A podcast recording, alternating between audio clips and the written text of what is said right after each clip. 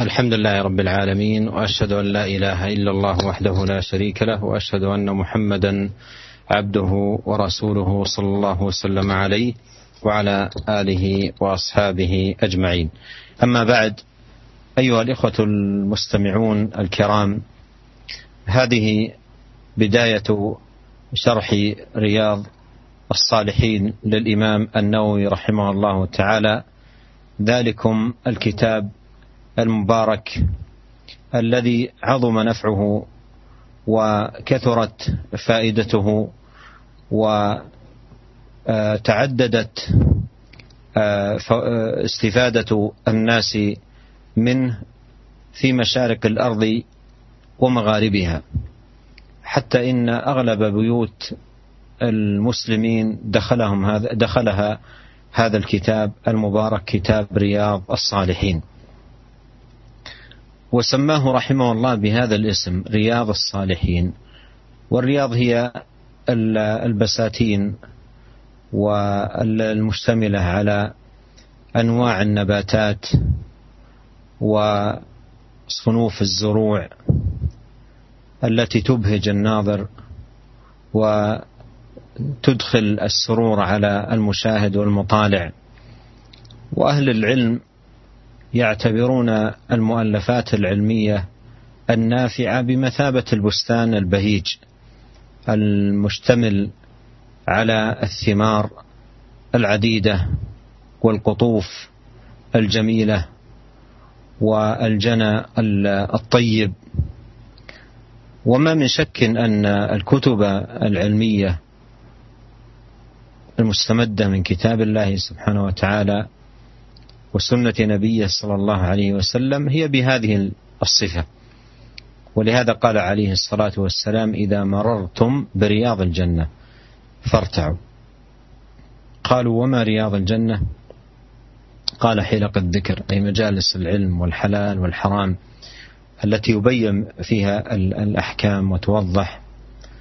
ولهذا درج جماعة من أهل العلم رحمهم الله تعالى تسمية مصنفاتهم بهذا الاسم مثل رياض الصالحين الرياض الناظرة الروض المربع بستان العارفين آه، إلى غير ذلك من الأسماء التي آه، وضعها أهل العلم عناوين لمصنفاتهم لأن المؤلفات العلمية بمثابة الرياض البهيجة والبساتين الزاهية المشتملة على أنواع الثمار وأطايب الأكل Bismillahirrahmanirrahim. Alhamdulillah. Segala puji dan syukur kita panjatkan kehadirat Allah Subhanahu wa taala. Salawat dan salam semoga senantiasa tercurahkan kepada suri teladan kita junjungan kita Nabi Muhammad sallallahu alaihi wasallam beserta kerabat, kerabat beliau serta seluruh sahabat beliau. Para pendengar Radio Roja yang dimuliakan oleh Allah Subhanahu wa taala, ini adalah pengajian kita yang pertama tentang Syarah Riyadhus Shalihin yaitu penjelasan dari kitab Riyadhus Shalihin yang dikarang oleh Al-Imam An-Nawawi Asy-Syafi'i yang merupakan kitab yang penuh keberkahan, yang sangat besar faedahnya dan sangat banyak manfaatnya dan orang-orang kaum muslimin begitu banyak mengambil faedah dari kitab yang sangat baik ini. Baik di timur bumi maupun di bagian barat bumi. Di seluruh penjuru bumi kaum muslimin mengenal buku ini dan mengambil faedah dari buku ini. Bahkan banyak dari rumah-rumah kaum muslimin yang kita lihat tersimpan dalam rumah-rumah tersebut buku Riyadhus Shalihin Para pendengar yang dirahmati oleh Allah Subhanahu wa taala, Al-Imam An-Nawawi rahimahullah menamakan bukunya ini dengan Riyadhus Salihin, sebuah nama yang sangat indah. Yang Ar-Riyad Riyad itu maknanya adalah kebun-kebun al-basatin, yaitu kebun-kebun ya, taman-taman ya. Yang eh, taman-taman tersebut uh, mencakup atau terdapat di dalamnya bermacam-macam tumbuhan dan ber, beraneka ragam bunga dan keindahan yang jika seorang masuk dalam taman tersebut maka dia akan uh, senang melihat uh, kondisi eh, taman-taman tersebut dan akan masuk dalam hatinya rasa tentram dan ketenangan.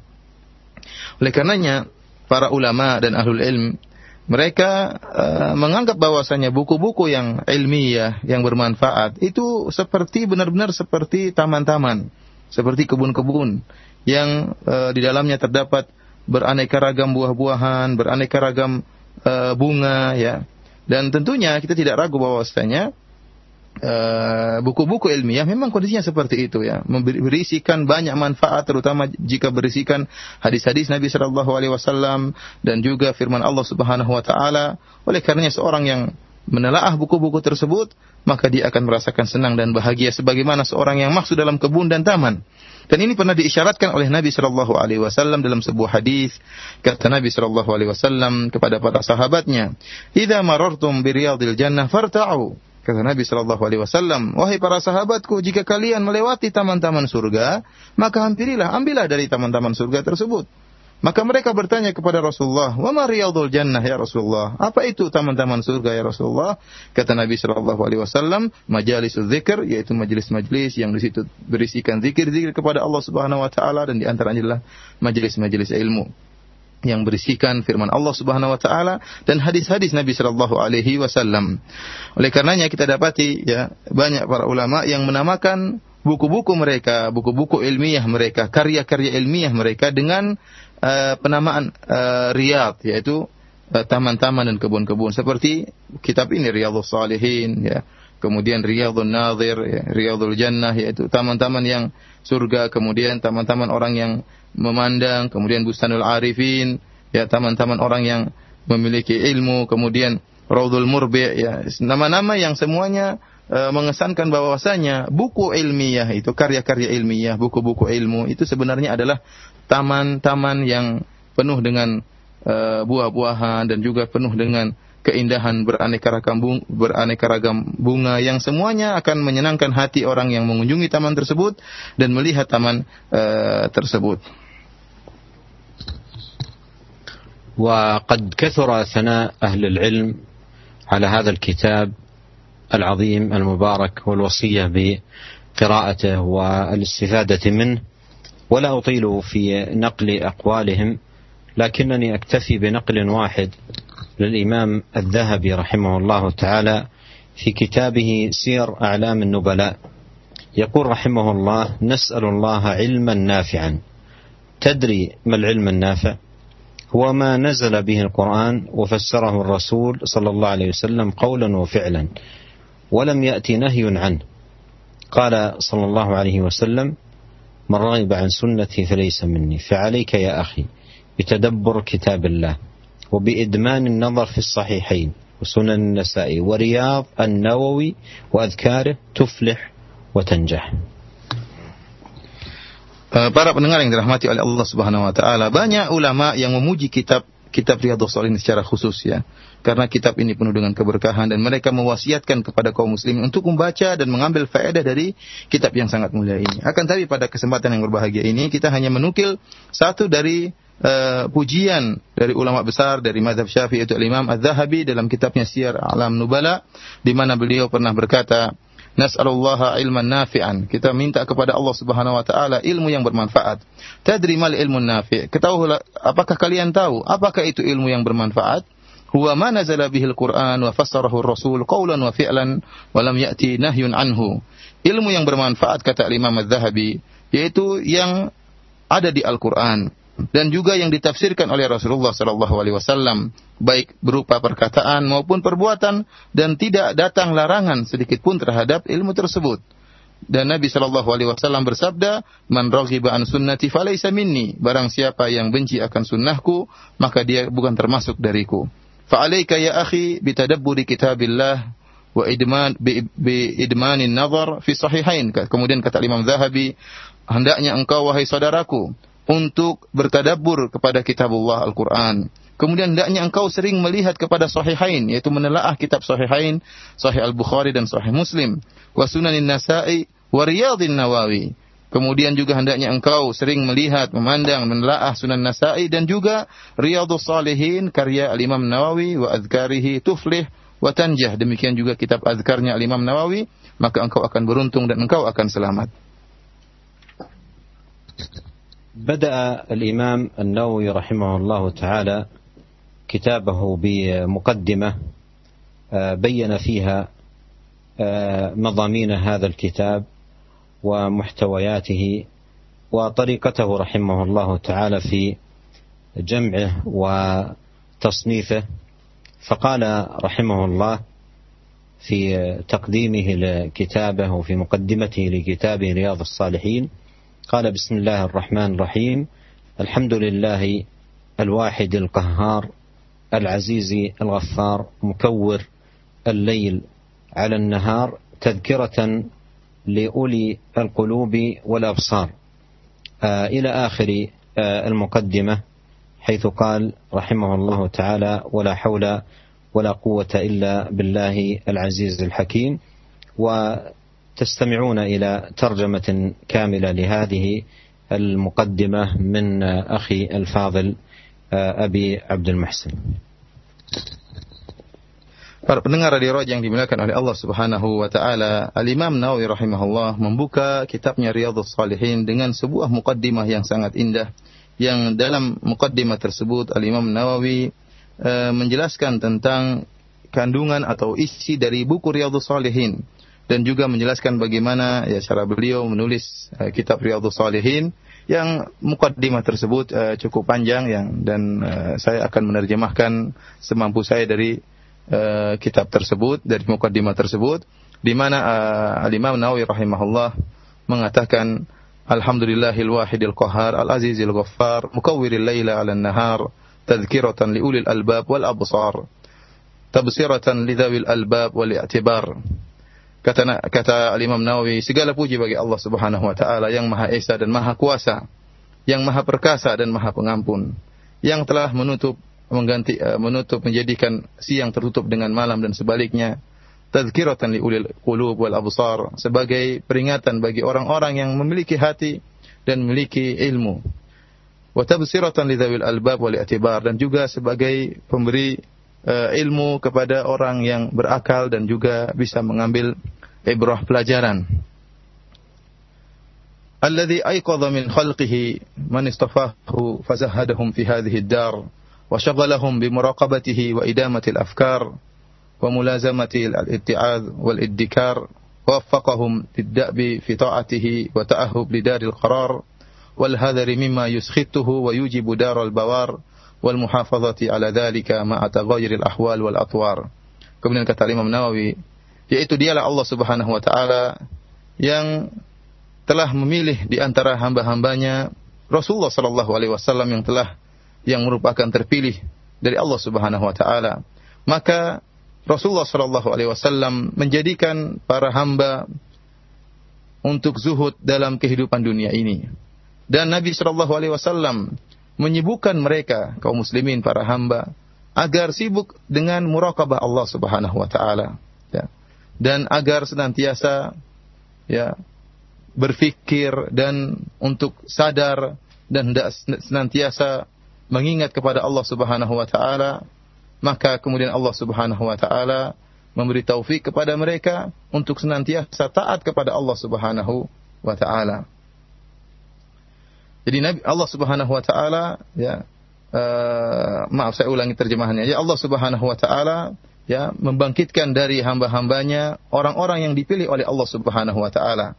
Maka Allah Subhanahu wa taala menjadikan hamba-hambanya zuhud dalam dunia ini. Dan Allah Subhanahu wa taala menyibukkan hamba-hamba yang dipilih oleh Allah Subhanahu wa taala untuk senantiasa muraqabah kepada Allah Subhanahu wa taala dan untuk senantiasa sadar dan kemudian terjaga dan Allah Subhanahu wa taala memberi taufik kepada mereka untuk senantiasa taat kepada Allah Subhanahu wa taala dan untuk bersiap menemui darul qarar yaitu darul akhirah.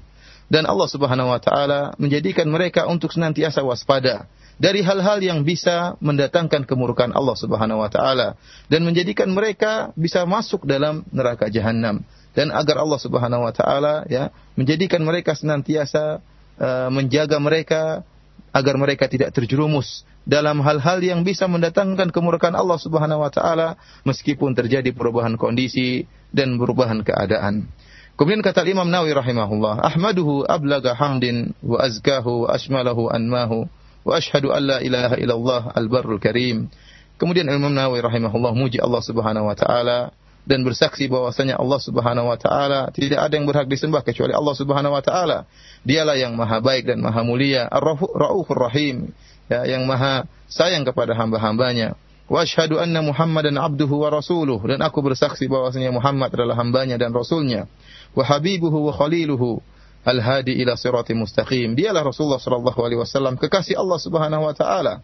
Khalilur Rahman yang beri petunjuk kepada jalan yang lurus yang menyeru kepada agama yang lurus. Semoga salawat dan salam senantiasa dicurahkan kepada beliau dan juga kepada seluruh para nabi dan seluruh keluarga para nabi dan seluruh orang-orang yang soleh. Kemudian kata Imam Nawawi, amma ba'du. Faqad qala Allah Ta'ala wa ma khalaqatul jinna wal insa illa liya'budun. Kemudian daripada itu, sesungguhnya Allah Subhanahu wa taala telah berfirman, "Tidaklah aku ciptakan jin dan manusia kecuali untuk menyembahku." Ma uridu minhum min rizqin wa ma uridu ayyutaimun. Aku tidak butuh dari mereka rizki dan aku tidak butuh mereka untuk memberi makan kepadaku. Kata Imam Nawawi rahimahullah, ini merupakan penjelasan dari Allah Subhanahu wa taala bahwasanya Allah Subhanahu wa taala menciptakan hamba-hambanya untuk beribadah kepada Allah Subhanahu wa taala.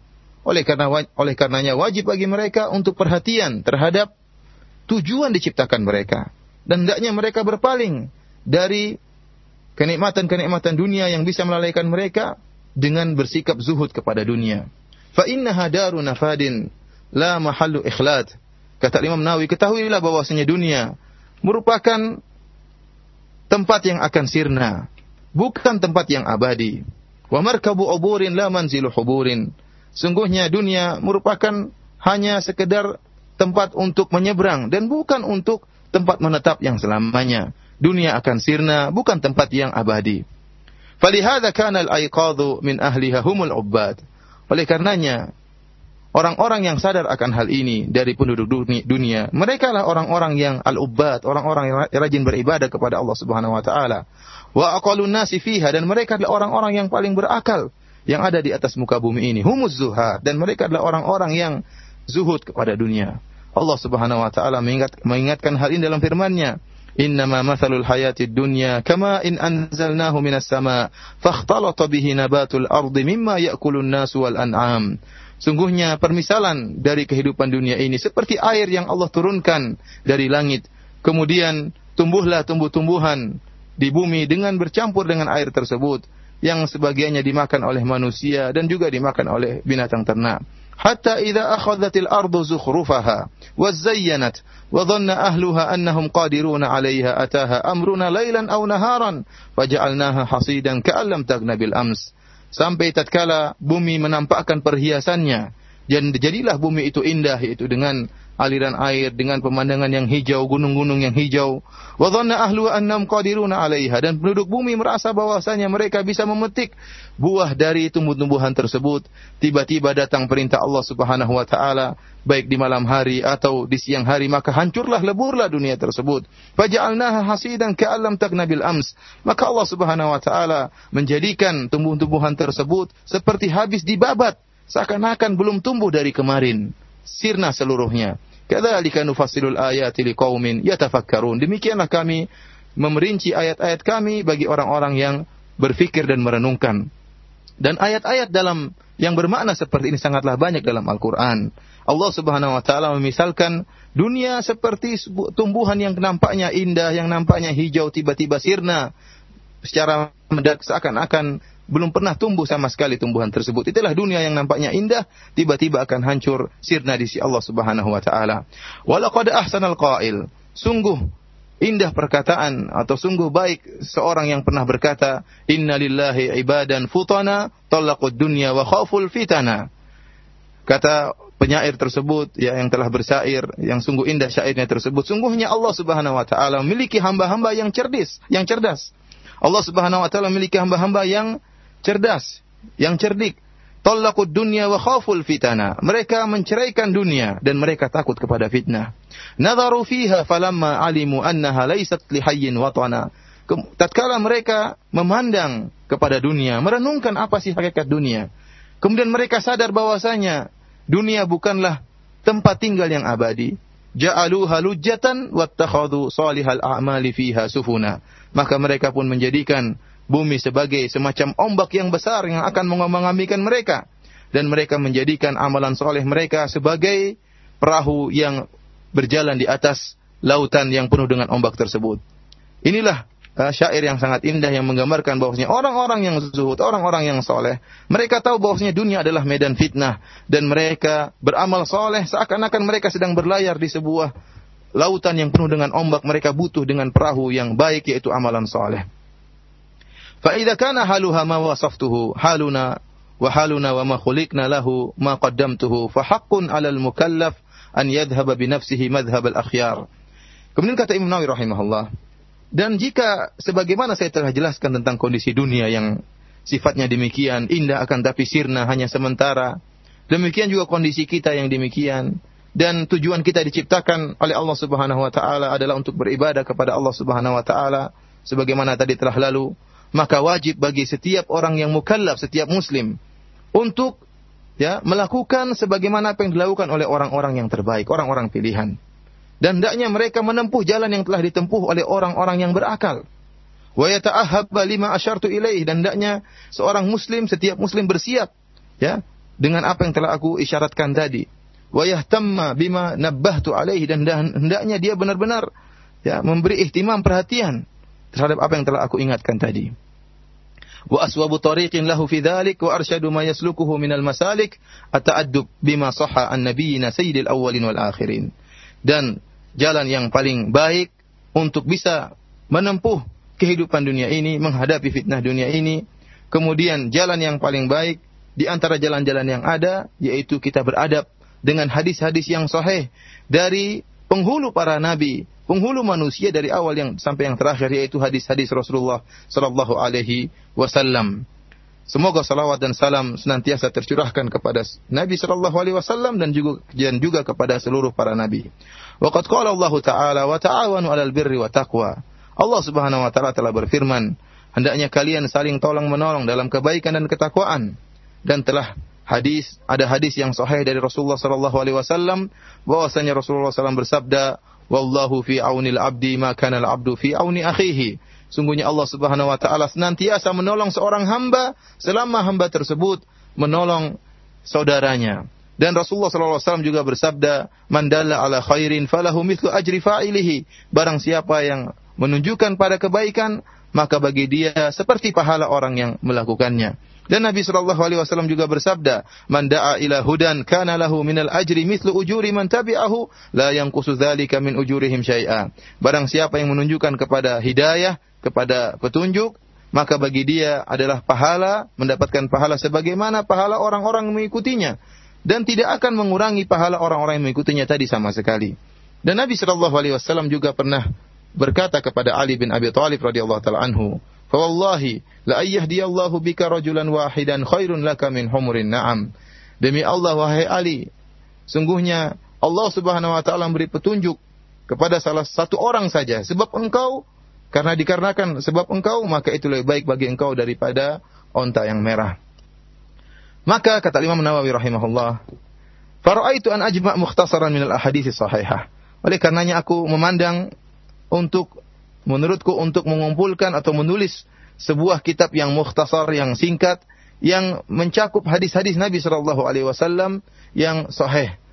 Yang dalam hadis-hadis tersebut ya akan menjelaskan tentang bagaimana jalan yang ditempuh ya, oleh Nabi Shallallahu Alaihi Wasallam untuk menuju akhirat dan menjelaskan bagaimana adab-adab yang berkaitan dengan batin maupun adab-adab yang berkaitan dengan amalan zahir. Kemudian juga dalam hadis-hadis tersebut ada terghib dan tarhib. Demikian juga bermacam-macam adab-adab orang yang ingin menempuh jalan menuju akhirat. Berupa hadis-hadis yang menjelaskan tentang zuhud, kemudian hal-hal yang bisa menyenangkan hati, kemudian bisa mengatur akhlak seorang dan bisa mensucikan hati-hati manusia dan bisa menyembuhkan penyakit-penyakit yang diderita oleh hati-hati manusia dan juga hadis-hadis tersebut menjelaskan bagaimana seorang bisa menjaga jawarihnya, menjaga anggota tubuhnya dari hal-hal yang dilarang oleh Allah Subhanahu wa taala dan untuk menghilangkan hal-hal yang menyimpang dari tubuhnya. Demikian juga hal-hal yang lain yang dikehendaki oleh orang-orang yang ingin menuju berjalan menuju akhirat. Kemudian kata Imam Nawawi rahimahullah, Dan aku beriltizam, ya. Aku tidak akan menyebutkan dalam kitab ini kecuali hadis yang sahih. Hadis-hadis yang sahih dan hadis-hadis yang jelas. Ya. Dan aku tambahkan dalam uh, selain aku juga menyebutkan dari kitab-kitab yang sahihah yang masyhur yang sudah dikenal. Ya. Dan aku akan membuka uh, kitabku ini, membuka bab-bab yang aku tuliskan dalam kitabku ini dengan Al-Qur'anul Karim. Jadi setiap bab yang ditulis oleh Imam Nawawi dibuka dengan Al-Qur'anul Karim, dengan ayat-ayat yang mulia, ya. Kemudian Imam Nawawi juga menyebutkan bahwasanya beliau akan memberi dhabat, memberi syakal, memberi harokat kepada perkara atau kalimat yang kurang jelas dan juga memberi penjelasan makna dari kalimat yang kurang jelas atau yang samar maknanya disertai dengan tambihat-tambihat yaitu tambahan-tambahan atau peringatan-peringatan yang yang baik yang beliau cantumkan seluruhnya dalam kitab beliau. Wa idza qultu fi akhir haditsin muttafaqun alaih fa ma'nahu rawahu al-Bukhari wa Muslim. Dan jika aku berkata kata Imam Nawawi rahimahullah di setiap akhir hadis aku katakan muttafaqun alaih maknanya adalah hadis tersebut diriwayatkan oleh Al-Imam Al-Bukhari dan Al-Imam Muslim. Kemudian di akhir muqaddimah dari kitab Riyadhus Shalihin ini kata Imam Nawawi rahimahullah wa arju in tamma hadzal kitab an yakuna sa'iqan lil mu'tani bihi ila al khairat. Dan aku berharap jika selesai sempurna kitab ini Ya, maka kitab ini aku berharap menjadi pembimbing bagi orang yang memberi perhatian terhadap kitab ini menuju hal-hal yang baik.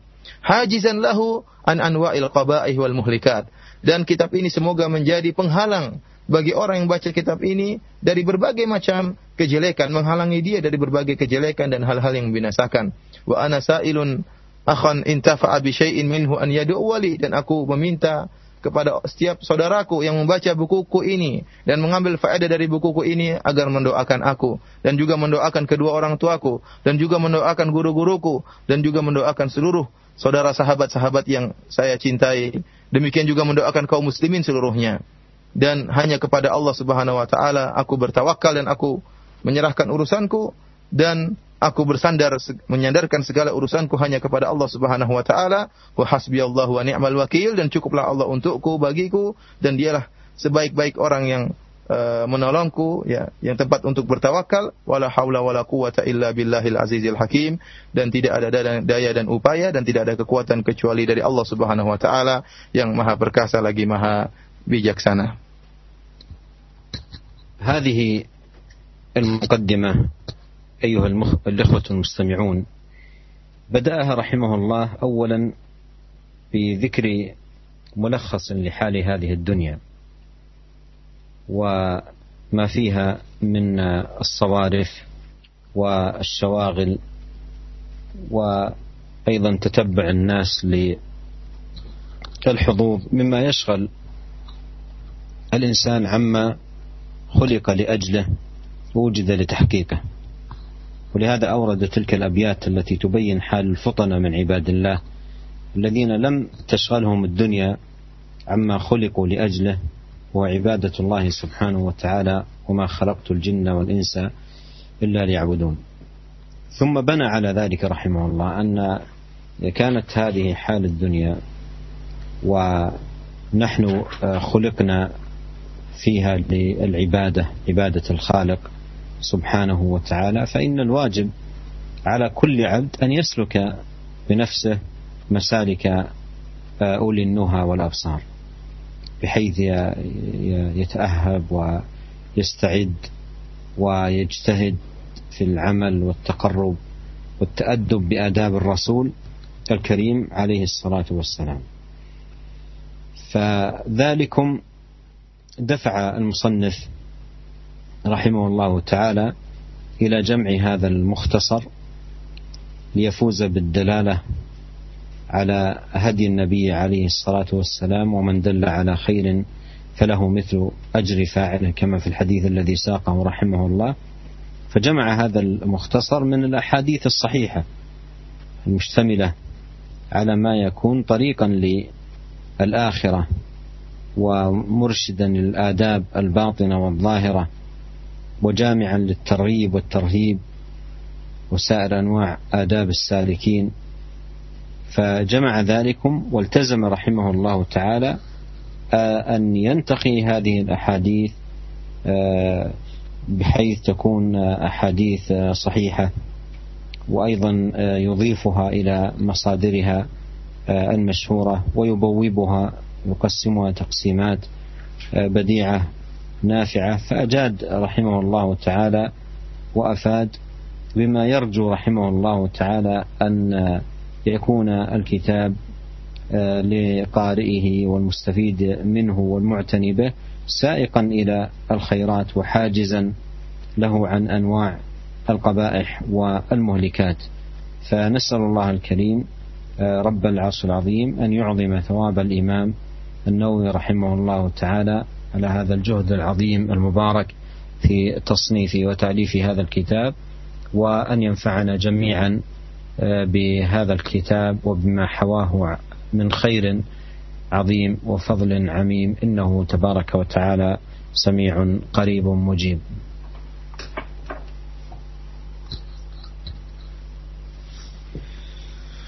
Para pendengar yang dirahmati oleh Allah Subhanahu wa taala, tadi telah kita dengarkan ya muqaddimah ya yang yang ditulis oleh Al Imam Nawawi rahimahullah di mana di awal dari muqaddimah tersebut Al Imam Nawawi rahimahullah menyebutkan tentang uh, kondisi dari hakikat daripada dunia ini. Yang di mana dunia akan sirna, kemudian dalam dunia tersebut ada keindahan-keindahan yang bisa memalingkan seorang hamba, menyibukkan seorang hamba dari tujuan dia diciptakan di atas muka bumi ini. Karena terlalu banyak ya perkara-perkara yang indah, perkara-perkara yang melalaikan ya. Oleh karenanya Imam Nawawi rahimahullah menyebutkan tadi bait-bait yang sangat indah yang di mana di awal bait tersebut disebutkan innalillahi ibadan futana di antara hamba-hamba Allah ada hamba-hamba yang cerdas, yang cerdik, yang di mana mereka ya tidak terlalaikan dari keindahan dunia. Mereka tidak terlalaikan dari keindahan dunia, mereka tidak lalai dengan keindahan dunia sehingga mereka tetap saja e, melaksanakan dan mengetahui tujuan dari diciptakan mereka di atas muka bumi ini yaitu untuk beribadah kepada Allah Subhanahu wa taala. Keindahan dunia tidak menjadikan mereka lalai. Kemudian Al Imam Nawawi rahimahullah setelah menyebutkan tentang kondisi dunia yang sangat uh, apa namanya bisa memalingkan hamba-hamba Allah Subhanahu wa taala dan juga setelah menyebutkan tentang hakikat dari penciptaan kita adalah untuk beribadah kepada Allah Subhanahu wa taala, maka beliau mengatakan wajib bagi setiap muslim untuk menempuh jalan yang telah ditempuh oleh orang-orang yang cerdas orang-orang yang berakal, yang ngerti tentang hakikat daripada dunia ini, yang mengetahui bahwasanya tujuan dia diciptakan di atas muka bumi adalah untuk beribadah kepada Allah Subhanahu wa taala. Oleh karenanya setiap muslim hendaknya bersiap siaga, ya, menyiapkan dirinya untuk menempuh jalan menuju akhirat, ya, dengan berbagai macam sawarif hal-hal yang bisa memalingkan dia dan hendaknya dia beradab dengan adabnya Rasulullah sallallahu alaihi wasallam.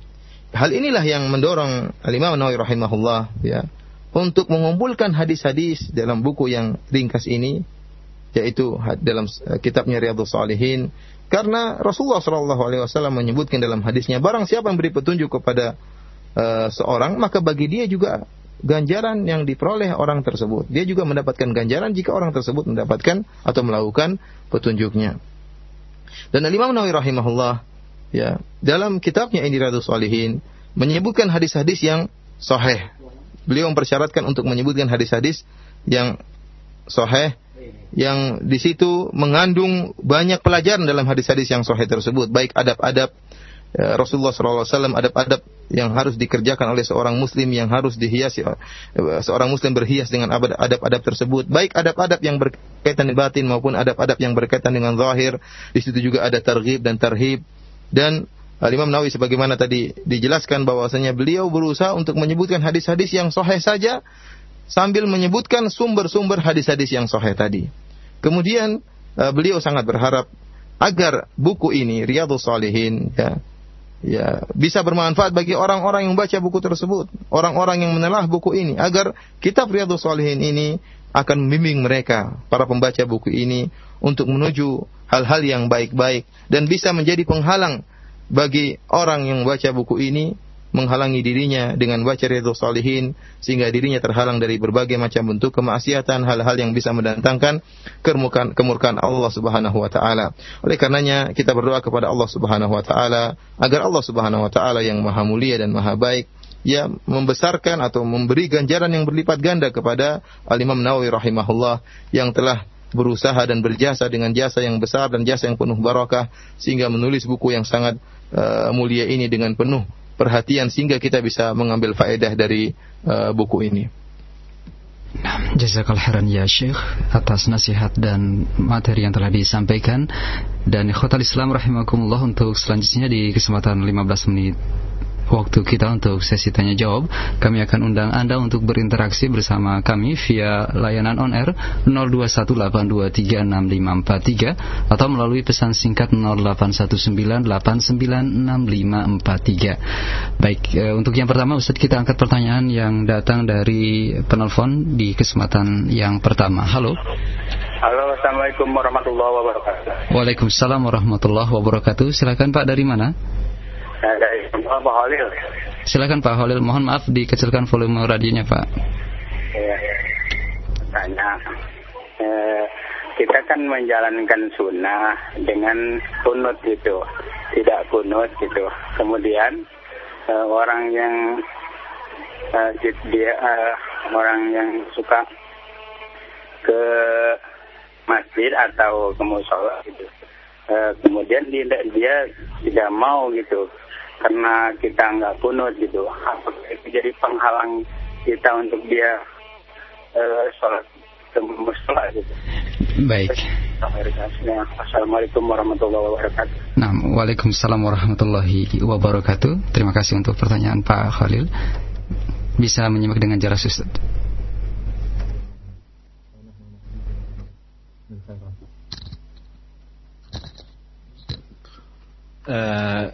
لا ينبغي أن يكون آه، هناك خلاف آه، بين المسلمين في أمور الأحكام التي اختلف فيها العلماء يسبب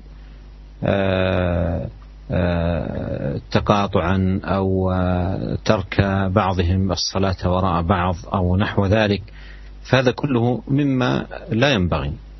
وإن كان الصحيح من أقوال أهل العلم أن أنه ليس هناك قنوت في الصلوات المكتوبة إلا عند النوازل. لكن إذا صلى الإنسان خلف إذا كان إمام المسجد يقنت يصلي وراءه. وكذلك من من يرى القنوت يصلي وراء من لا يرى القنوت. بل أعظم من ذلك اختلف أهل العلم في أكل لحم الجزور. هل هو ناقض للوضوء أو ليس بناقض؟ على قولين لأهل العلم. فإذا كان الإنسان والصحيح من قول أهل العلم يرى أن لحم الجزور ناقض الوضوء. والإمام الذي يصلي لا يرى ذلك ناقضا. وأكل لحما جزور وصلى يصلي وراءه. مع أنه يرى أن أنه ناقض لكن الخلاف شر ولا ينبغي أن يكون بين المسلمين تفرق والأحكام الفقهية التي فيها خلافات ينبغي على كل أن يأتلف مع الآخر وتتحقق المحبة والأخوة المودة وألا يترتب على تلك الخلافات العداوات والشنآن والبغضاء فهذا مما ينبغي الحذر الشديد منه jelaskan bahwasanya seharusnya tidak boleh ada perselisihan di antara kaum muslimin hanya karena permasalahan-permasalahan khilafiyah ya fikih ya masalah-masalah fikih yang dikhilafkan oleh para ulama Hal ini tidak boleh menyebabkan adanya uh, perpecahan di antara kaum muslimin, kemudian pemboikotan di antara kaum muslimin, sehingga yang satu tidak mau sholat di belakangnya. Karena ini masalah khilafiyah. Meskipun uh, dalam masalah ini yang yang yang lebih dekat pada kebenaran, yaitu tidak ada kunut uh, di, di sholat lima waktu kecuali tatkala ada peristiwa nazilah ada namanya kunut nazilah peristiwa-peristiwa yang kita butuh mendoakan kaum muslimin peristiwa-peristiwa besar maka disunahkan kita untuk kunut ya bukan hanya sholat subuh tapi juga sholat-sholat uh, yang lainnya. Oleh karenanya, karena ini adalah masalah khilafiyah, kalau ada seorang imam yang sholat kemudian dia kunut, maka kita tetap sholat di belakang imam tersebut dan tidak perlu kita uh, ribut, kemudian kita uh, apa namanya uh, memutuskan hubungan dengan dia. Dan sebaliknya orang yang tidak uh, yang, yang yang kunut, yang merasa kunut itu sunnah, dia juga kalau ada imamnya tidak kunut, maka hendaknya dia juga salat di belakang imam yang tidak kunut, saling memahami di antara di antara mereka. Syekh mengingatkan bahwasanya bahkan para ulama khilaf dengan dalam perkara yang lebih parah daripada masalah kunut. Kalau masalah kunut itu hanya masalah sunnah atau tidak ya. Orang yang sholat pun tidak kunut pun sholatnya tetap sah ya karena masalah sunnah atau tidak berbeda dengan makan lahmul juzur. Berbeda dengan hukum makan daging onta ya. Ada dua pendapat di kalangan para ulama. Ada yang mengatakan makan daging onta membatalkan wudhu. Ada yang mengatakan makan daging onta tidak membatalkan wudhu. Ulama yang mengatakan bahwasanya makan daging onta membatalkan wudhu, artinya kalau ada orang makan daging onta, kemudian sholat, sholatnya tidak sah. Kenapa? Karena wudhunya sudah batal. Bagaimana seorang yang wudhunya batal kemudian sholat? Ya.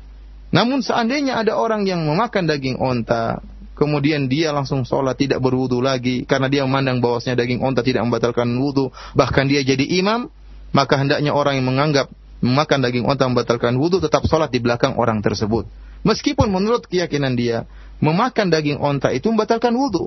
Akan tapi dia menghormati pendapat imamnya yang yang berpendapat bahwasanya makan daging onta tidak membatalkan wudu. Ini lebih parah daripada masalah kunut kunut subuh ya. Oleh karenanya para pendengar yang dirahmati oleh Allah Subhanahu uh, wa taala, eh, hendaknya kaum muslimin saling bersatu di antara uh, di antara mereka kemudian tidak menimbulkan perselisihan karena perselisihan khilaf adalah perkara yang buruk. Jangan sampai timbul perpecahan hanya karena masalah uh, khilafiyah yang ada dalam masalah-masalah uh, fikih ya. Oleh karenanya jika timbul perselisihan dalam masalah fikih maka tetap saling menyayangi di antara uh, kaum muslimin dan hendaknya menjauhkan dari diri mereka daripada perpecahan dan permusuhan di antara mereka hanya karena masalah khilafiyah dalam masalah fikih.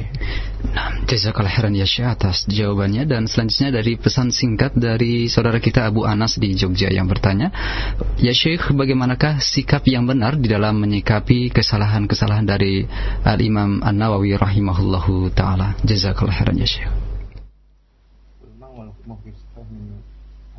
الموجودة لدى النووي الإمام النووي إمام برع في العلوم وأجاد رحمه الله وأفاد في تصانيفه وانتشارها والقبول الواسع لها من دل الدليل على نفعها العظيم و ما جعل الله سبحانه وتعالى فيها بركة وخير وفائدة عظيمة جدا. فكتبه رحمه الله ولا سيما كتاب رياض الصالحين وكتاب الأربعين من أحسن الكتب وأنفعها. وكذلك كتابه الأذكار رحمه الله تعالى. ويظهر فيه. والله تعالى أعلم الإخلاص والنصح مع أنه مات صغيرا رحمه الله تعالى إلا أنه خلف تراثا علميا وثروة نافعة ومباركة ومفيدة لطالب العلم. ومع هذه الفائدة يوجد في بعض شروحاته آه، شيء مما يتعلق بالصفات أو بعض آه، التأويلات لصفات الله تبارك وتعالى مما هو آه، من الأمور التي تعد خطا ومخالفة لما عليه أهل السنة رحمهم الله تعالى.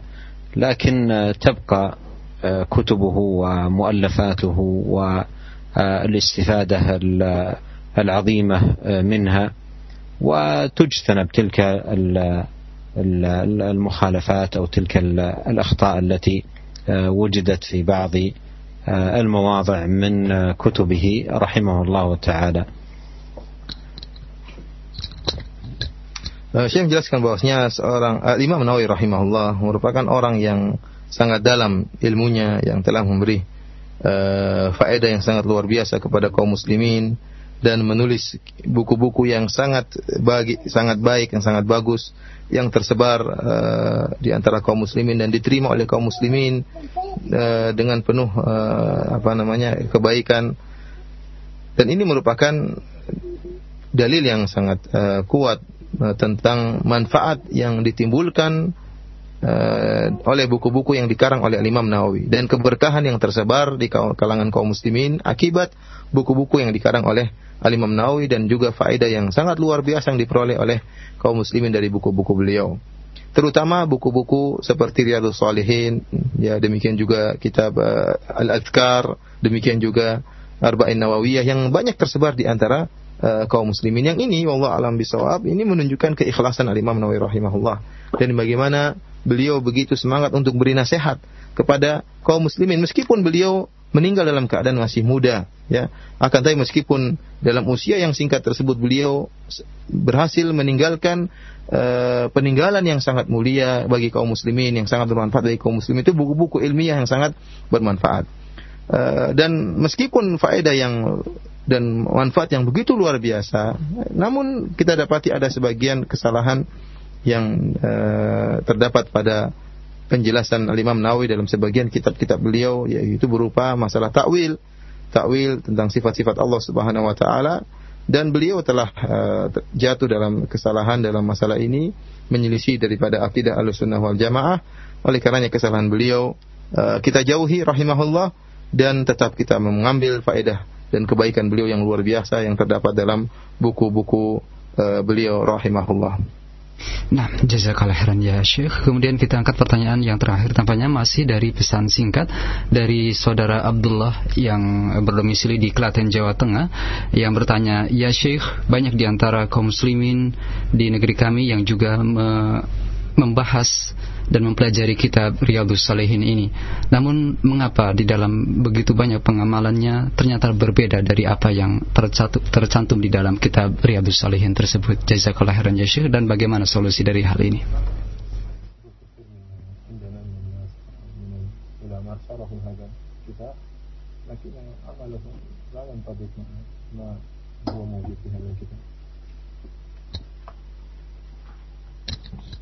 Yes. كثير من المشايخ شرحوا في الكتاب ودرسوا لكن أعمالهم لا تنطبق على ما هو موجود المخالفات هذا الكتاب كتاب عظيم ومبارك وينبغي على من يقرأ الكتاب أو يشرحه لغيره أن يصلح نيته. وأن يصدق مع الله تبارك وتعالى وأن لا يكون حظه منه مجرد آه، العلم أو آه، الشرح آه، أو التدريس بل يجمع بين العلم والعمل. وليعلم أن الله سبحانه وتعالى يسأله عن عن ذلك. لا تزول قدم عبد يوم القيامة حتى يسأل عن أربع وذكر منها عن علمه ماذا عمل به. فإذا كان وجد من يعلم الناس رياض الصالحين ولا يعمل آه، به بل يخالف ويرتكب النواهي وهو كان يعلمهم رياض الصالحين لا شك أن إذا كان وجد أحد بهذه الصفة فهو من الخطأ الفادح والخلل. أن يجمع إلى ذلك العمل لأنه كما قال علي بن أبي طالب آه، رضي الله عنه مقصود العلم العمل. فإن أجابه وإلا ارتحل. ونسأل الله عجل أن يوفقنا جميعا للعلم النافع والعمل الصالح وأن يهدينا إليه صراطا مستقيما. والله أعلم. وصلى الله وسلم على عبده ورسوله نبينا محمد وآله وصحبه. Saya menjelaskan bahwasanya kitab yang sangat mulia ini kitab Riyadhus Shalihin ya hendaknya jika seorang baca kitab ini atau membacakan kitab ini atau mengajarkan kitab ini. Hendaknya uh, orang tersebut meluruskan niatnya. Ya meluruskan niatnya bahwasanya dia membaca kitab ini atau dia mengajarkan kitab ini bukan hanya sekedar untuk mengajar tetapi dia berusaha untuk mengambil ilmu dari kitab ini dan berusaha untuk mengamalkannya. Bukan hanya sekedar mengajar tapi tidak mengamalkan ilmu ini. Ingatkah sebuah hadis di mana Nabi SAW telah menjelaskan la tazulu qadama abdin hatta yus'al an arba ya bahwasanya eh, kaki-kaki uh, seorang hamba tidak akan bergeser sampai ditanya tentang empat perkara di antaranya an ilmihi madza amila bihi tentang ilmunya apa yang telah diamalkan. Ya, jika seorang mempelajari Ridul Salihin, kitab yang sangat agung ini, membaca hadis hadis Nabi SAW, kemudian dia tidak mengamalkan uh, isi dari kitab tersebut, bahkan menyelisihi kitab tersebut, melakukan hal-hal yang diharamkan oleh Allah Subhanahu wa taala, maka ingatlah bahwasanya dia akan dimintai pertanggungjawaban oleh Allah Subhanahu wa taala. Oleh karenanya jika seorang telah diberi kemuliaan oleh Allah Subhanahu wa taala untuk belajar dan mengajar, maka dia usahakan agar menyertakan uh, mengajar dan mengajarnya, belajar dan mengajarnya tersebut dengan beramal dan mengamalkan apa yang dia ilmu tersebut. Karena sebagaimana dijelaskan disebutkan dari Ali bin Abi Thalib bahwasanya maksud daripada ilmu adalah beramal ya, bukan hanya sekedar menuntut ilmu namun tidak uh, mengamalkan apa yang telah uh, diilmui tersebut. Demikian saja para pendengar radio Raja yang dimuliakan oleh Allah Subhanahu wa taala kajian kita pada kesempatan hari ini. Uh, Eh, semoga Allah Subhanahu wa taala mudahkan kita untuk melanjutkan pembahasan dari kitab yang mulia ini wabillahi taufiq wal hidayah. Assalamualaikum warahmatullahi wabarakatuh.